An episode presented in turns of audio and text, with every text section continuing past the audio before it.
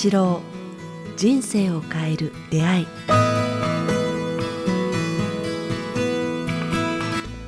こんにちは早川洋平です。北川八郎人生を変えるでこの番組はポッドキャストと YouTube でお届けしています。北川先生よろしくお願いします。よろしくお願いします。さあ、えー今日もですね、えー質問をいただいています、えー43歳女性の方からいただいています、はいはい。何ですか？北川先生、こんにちは、えーいつも先生の素敵なお話ありがとうございます。えー私には年中の娘、5歳ですね。5歳の娘がいるのですが、えー幼稚園のお誕生会で将来何になりたいかと聞かれ、お医者さんと答えていました。なぜかと聞かれ、お金がたくさんもらえるからと答えており、うんえー先生も他の保護者も苦笑いでとても恥ずかしい思いをしました。えー普段からお金がもったいない、お金がないなどと子供に話しているわけでもありません。5歳の子供にはまだ必要ないと思っていましたが、子供にも動機の純粋性を教える必要があるのでしょうか？子供でも伝わる方法があれば教えてくださいということです。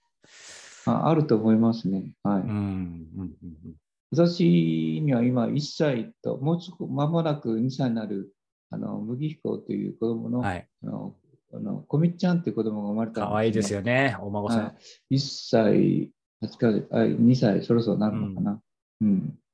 で、その子がね、あの、うん月、いつも月、言葉がちょこっと出るようになったんですけど、うん空を見上げて、僕たちが気づ気づかなくても、わとか、わ、月とか言って、指さして月きれいとか言うんですよね。まさに先生のお孫さんじゃないですか。ということは、僕らがいつもいつも空を見て、あ、月はきれいねとか、うん。あ言ってるんですよね。ああ、そっか。だから、本人がね、えっと、いつも僕らが気づかない時でも、あ、うん。月とか、単語しか言わないんです。指さしてね、うん。あすいつも空を見上げるっていうかね、うん。月、きれいと、なんか月と大事っていう言葉をよく使うんですよ。うん。だけど、その、うわすすごいなと思って、ということは僕らががそういう言葉をしょっちゅう使ってるんだなと思いますね。うんうんうん先生の場合いい例ですけど、なんか僕なんかも子供いますけど、6歳の娘がいきなりすごい なんか荒々しい言葉とかを言ったときに、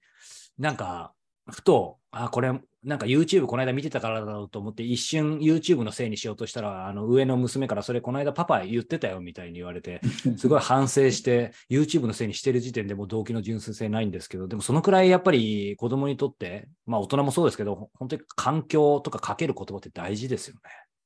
あっていうよりも、そのその子の耳に入ってるこ入ってくる言葉を、やっぱあのぼ親が入ってるんですね。うん。でそのうん。耳につけないとですよね。そのまま入るわけですもんね。だから、僕はいつもこう美きれいとか、まあ、あの美しいという言葉はまだ難しいので、綺麗とか、だから嬉しいとか、大事とか、うん。そういう言葉、うん。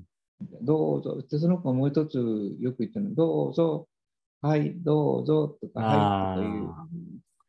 人にはい、ね。どうぞってよく使うんですね。で、なんかくれるはい、どうぞ。まだ2歳になってないんですけどね。はい、どうぞ。うん。それから、それから大事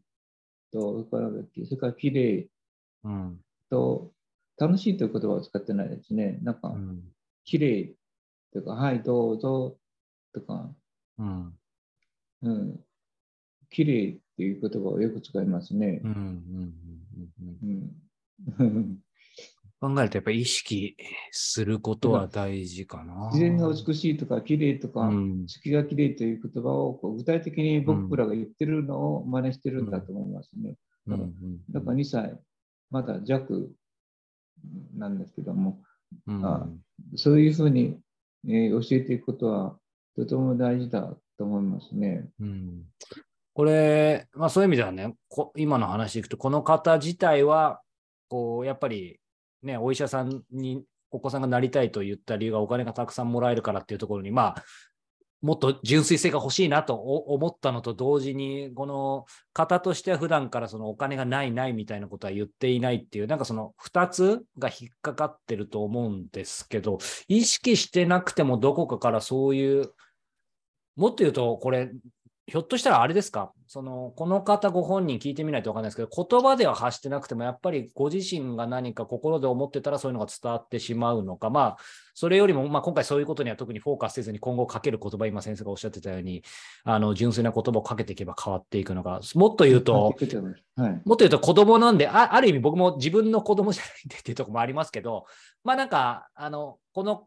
答えは答えで、ある意味純粋で、なんか、あの、可愛いなとも思ったんですけど、そその辺先生ど、どどうですか？まあ、親の立場になったら、この方おっしゃる気持ちもよくわかるんですけど、あんまり意識しすぎなくてもっていうのもどうなんだろう？そのつつ私自身も反省あるんですけど、ええ、そのつく時代、子供がつつのつく時代までは、まあ、子供のそばできれいな言葉を吐くようにした方がいいですね。禁止言葉、ダメという言葉よりも、きれいとか楽しいとか美しいとか、喜ぶとか、うん、言葉をこう、うん、あの、そのつく時代、一つ、二つ、三つ、四つ、五つ。九つまでですね。小三までですね。うんうん、小三までですね。で、4年生になるとパッとその人の人生に変わっていくんですよね。うん、つのつく時代は親の教育の時代、うん、言葉の受ける時代なんですね。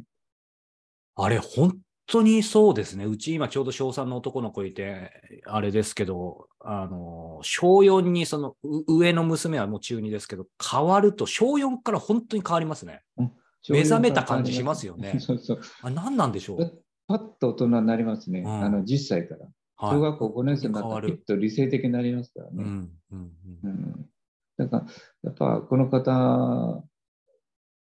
にこう傷つけないといけないのは、角つく時代に親の代を受け継いで、はい、その受け継いだのをまた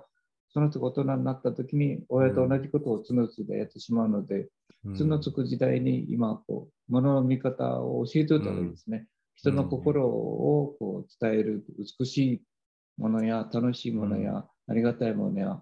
あなんか嬉しいものや、大事っていう、これは大事なことなんや、大事っていうことを使うようにしてたら、うん、あの、こみっちゃんは大事とか、しょっちゅう言ってますね。これ大事とか、はい。うんうんうんうん、だから、まあ、それ見て、あの、うん、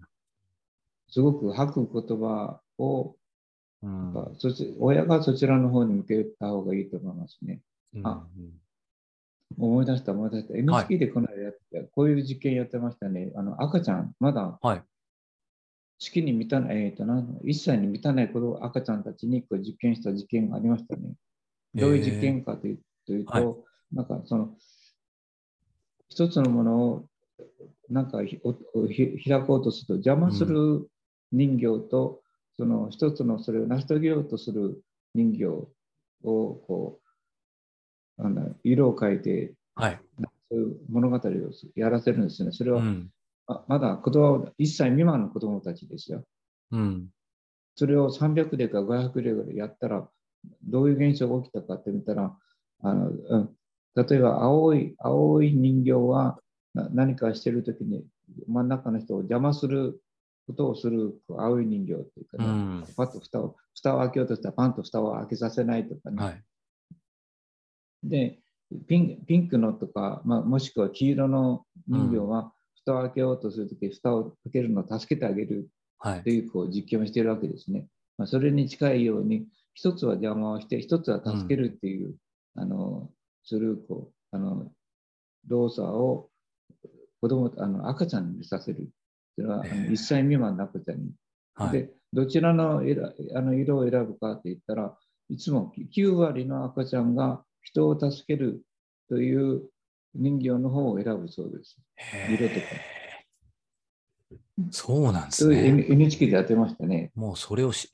ってるというか、一切にも見,、満たなくても。どうぞ。だから、その児童、あの幼児学者は言ってたけど、うん、まあ、我々の D DNA とか、それには人、はい、人を助けたり、人のために役立つという行為やものや、うん、そういうものを喜ぶっていうのがあって、まあ、人間は社会にこう役に立ちたいっていうのがもう、うん、あの知り込まれてるっていうふうにこういう結論してましたね。